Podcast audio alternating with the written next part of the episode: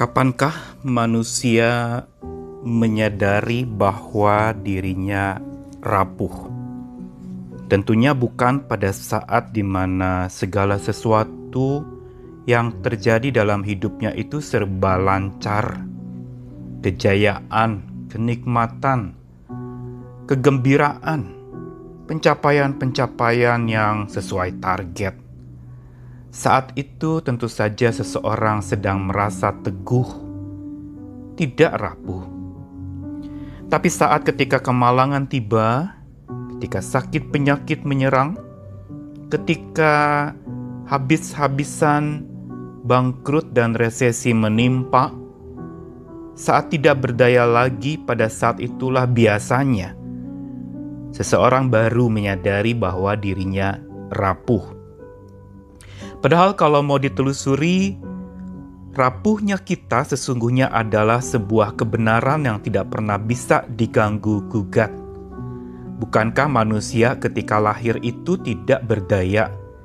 Bayi yang hanya bisa menangis, tidak bisa apa-apa kecuali memang harus digendong, ditopang, diberi makanan, dia belum bisa berbuat apa-apa. Dia masih rapuh. Tetapi begitu pula saat manusia sekarat menjelang ajal, di situ pun dia sesungguhnya rapuh. Tapi kebenaran tentang kerapuhan itu sesungguhnya sebuah kebenaran hakiki yang tidak pernah bisa diganggu gugat dalam hidup manusia. Saya Nikolas Kurniawan menemani di dalam sabdanya menyapa kita lagi hari ini masih kelanjutan dari Mazmur 90 kali ini ayat yang ketiga sampai yang keenam. Engkau mengembalikan manusia kepada debu dan berkata, Kembalilah hai anak-anak manusia, sebab di matamu seribu tahun sama seperti hari kemarin apabila berlalu, atau seperti suatu giliran jaga di waktu malam Engkau menghanyutkan manusia mereka seperti mimpi, seperti rumput yang bertumbuh, di waktu pagi berkembang dan bertumbuh, di waktu petang lisut dan layu. Mazmur 90 seperti yang saya katakan kemarin ditulis oleh Musa dan berdasarkan apa yang dialami oleh Musa Menurut catatan, Mazmur ini terungkap setelah Musa mendapatkan perintah atau firman Tuhan yang menegur bangsa Israel yang memberontak di Kades Barnea. Tercatat di dalam kitab Bilangan 13 sampai 14. Dan waktu itu Tuhan mengumumkan bahwa semua orang yang berumur 20 tahun akan mati dalam waktu 40 tahun ke depan. Sehingga tidak heran Musa pun ikut merasakan bagaimana susahnya dan bagaimana bergumulnya teguran Tuhan itu yang menimpa Israel. Sehingga kalau membaca Mazmur 90 ini adalah Mazmur yang berbicara banyak tentang waktu hidup manusia yang serba terbatas. Kalau di dalam ayat 1 sampai 2 bicara Tuhan adalah rumah kita yang sejati, maka ayat yang ketiga sampai keenam ini justru berbicara tentang kerapuhan manusia. Bukan saja seperti bayi yang baru lahir tidak bisa berdaya apa-apa dan yang sudah sekarat menjelang ajal juga tidak berdaya apa-apa, tetapi lebih dalam lagi di dalam Mazmur ini dikatakan bahwa kerapuhan manusia itu adalah hakikat manusia. Dikatakan, "Kembalilah, hai manusia, engkau mengembalikan manusia kepada debu." Tuhan mengembalikan manusia kepada debu. Apa makna pernyataan ini? Apakah karena amarah Tuhan membuat manusia berubah jadi debu? Jelas bukan.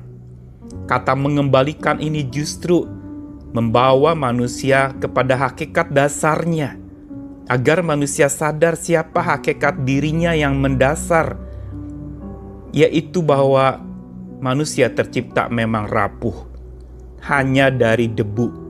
Tanpa nafas Tuhan, maka dia hanya debu, tidak berdaya apa-apa. Dan justru karena debu, maka manusia sangat terikat erat pada nafas Tuhan, karena nafaslah yang memberi nyawa, yang membuat manusia bisa hidup, bisa bergerak, bisa beraktivitas, berpikir, dan sebagainya. Ini menegaskan kepada kita betapa tanpa Tuhan kita rapuh, tanpa Tuhan yang menjadi tempat perteduhan kita, maka kita rapuh serapuh-rapuhnya. Justru itulah kita perlu terikat erat kepada Tuhan, karena Dia yang memberikan pada kita keteguhan dan perteduhan itu karena Tuhan tahu kita rapuh dan Dia berikan itu. Keteduhan dan peneguhan dari hatinya. Selain itu ketika dikatakan Tuhan mengembalikan manusia kepada debu dan berkata kembalilah hai anak manusia. Sesungguhnya ini juga mau mengingatkan tentang bukan saja hakikat diri manusia, tetapi siapa yang paling berdaulat atas hidup manusia. Justru karena manusia hakikatnya debu, rapuh, dan tidak berdaya, maka dia harus bersandar penuh dan utuh kepada Tuhan yang berdaulat. Yang di situ dikatakan, di mata Tuhan seribu tahun sama seperti hari kemarin bila berlalu. Dan manusia itu digambarkan seperti mimpi, hanya satu malam, besok tidak ada lagi.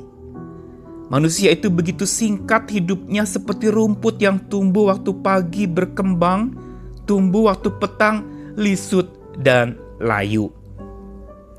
Di sini kita melihat bagaimana Tuhan sebenarnya menyatakan satu kebenaran yang hakiki tentang kita manusia, yaitu menjelaskan bahwa kita pada dasarnya rapuh dan kita perlu sadar kita rapuh. Masa-masa pandemi ini sebenarnya mengajarkan kita betapa rapuhnya manusia dan ketika digoncangkan berbagai macam masalah yang menimpa makin manusia harusnya menyadari akan kebenaran ini. Dia rapuh. Ketika mungkin ada berita-berita duka cita yang kita dengar, atau mungkin orang terdekat kita yang lalu terpapar sampai akhirnya meninggal dunia berpulang ke rumah Bapak, mungkin pada saat itu kita bertanya-tanya mengapa. Tetapi kita tidak pernah bisa menyangkali sebuah kebenaran bahwa memang pada akhirnya kita semua akan kembali jadi debu. Tetapi yang menarik, Tuhanlah yang mengembalikan kita jadi debu. Bukan manusia, bukan juga si jahat, tapi Tuhan yang kembalikan kita. Berarti yang kembalikan kita menjadi debu itu adalah Tuhan yang Maha Kasih, yang paling berdaulat. Dan karena Dia yang paling berdaulat dalam hidup kita, tugas kita bukan diam saja, tetapi hiduplah dekat dengan Tuhan di dalam pertobatan dan ketaatan yang dalam kepadanya, sehingga bila waktunya tiba, Tuhan mengembalikan kita lagi jadi debu. Saat itu kita sudah siap, karena kita tahu siapa yang mengembalikan kita jadi debu itu. Karenanya, teruslah berjalan makin dekat dengan Tuhan, bersama dengan Tuhan hiduplah dalam ketaatan dan pertobatan yang dalam oleh kasihnya yang memelihara kita. Amin.